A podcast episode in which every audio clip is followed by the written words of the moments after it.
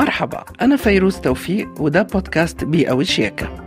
بنحاول ندور على حلول بسيطة لمساعدة البيئة في الشفاء من الآثار الجانبية لحياتنا الاستهلاكية. تابعونا على موقع مونت كارلو الدولية وتطبيقات البودكاست. الحماية مش بلطجة.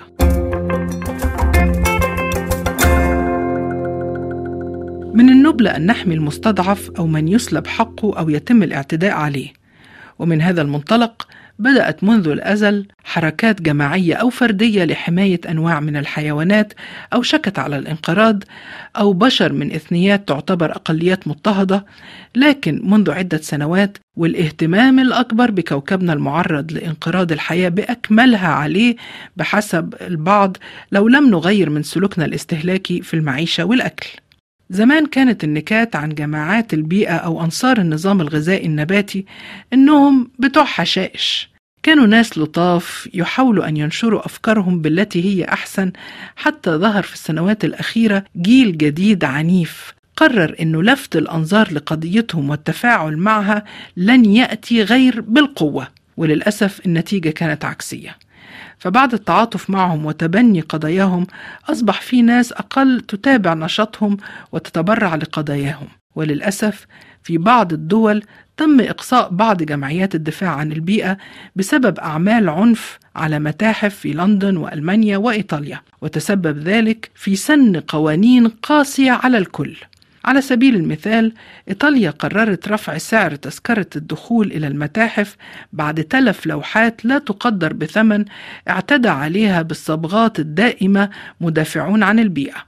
وفي متحف بلندن تم طمس معالم لوحة للفنان الفرنسي مونيه بالبطاطا المسلوقة والمهروسة. العنف تصاعد أكثر في ألمانيا عندما رفض مدافع البيئة فتح الطريق لمريض في طريقه للمشفى بسيارة الإسعاف، ولأم تريد الوصول بطفلها في حالة حرجة للطبيب، حتى أن أصبح من الضروري جمعيات لحماية الشعب من اعتداءات المدافعين عن البيئة.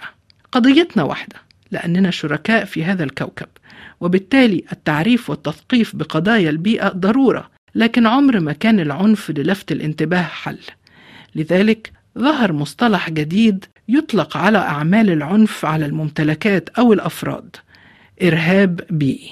يا ريت لو نرجع للزمن الجميل لما كانت صورة أرض متشققة من الجفاف تجعلنا نرشد استهلاكنا للمياه شهر، أو صورة طفل جائع من القارة السمراء يجعلنا نقتصد في إهدار الطعام. ولما نحب نفهم صديق لماذا الاعتدال في الاستهلاك ضروري، بلاش يكون عن طريق الاستهزاء بعاداته أو التنكيت عليه.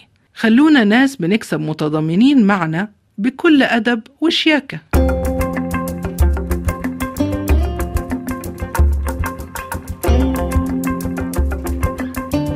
دي نهاية حلقتنا اليوم من بودكاست بيئة وشياكة، وأنا فيروس توفيق بحب أدعوكم للاستماع إلى البودكاست على موقع مونت كارلو الدولية وعلى تطبيقاتنا الرقمية ومنصات البودكاست.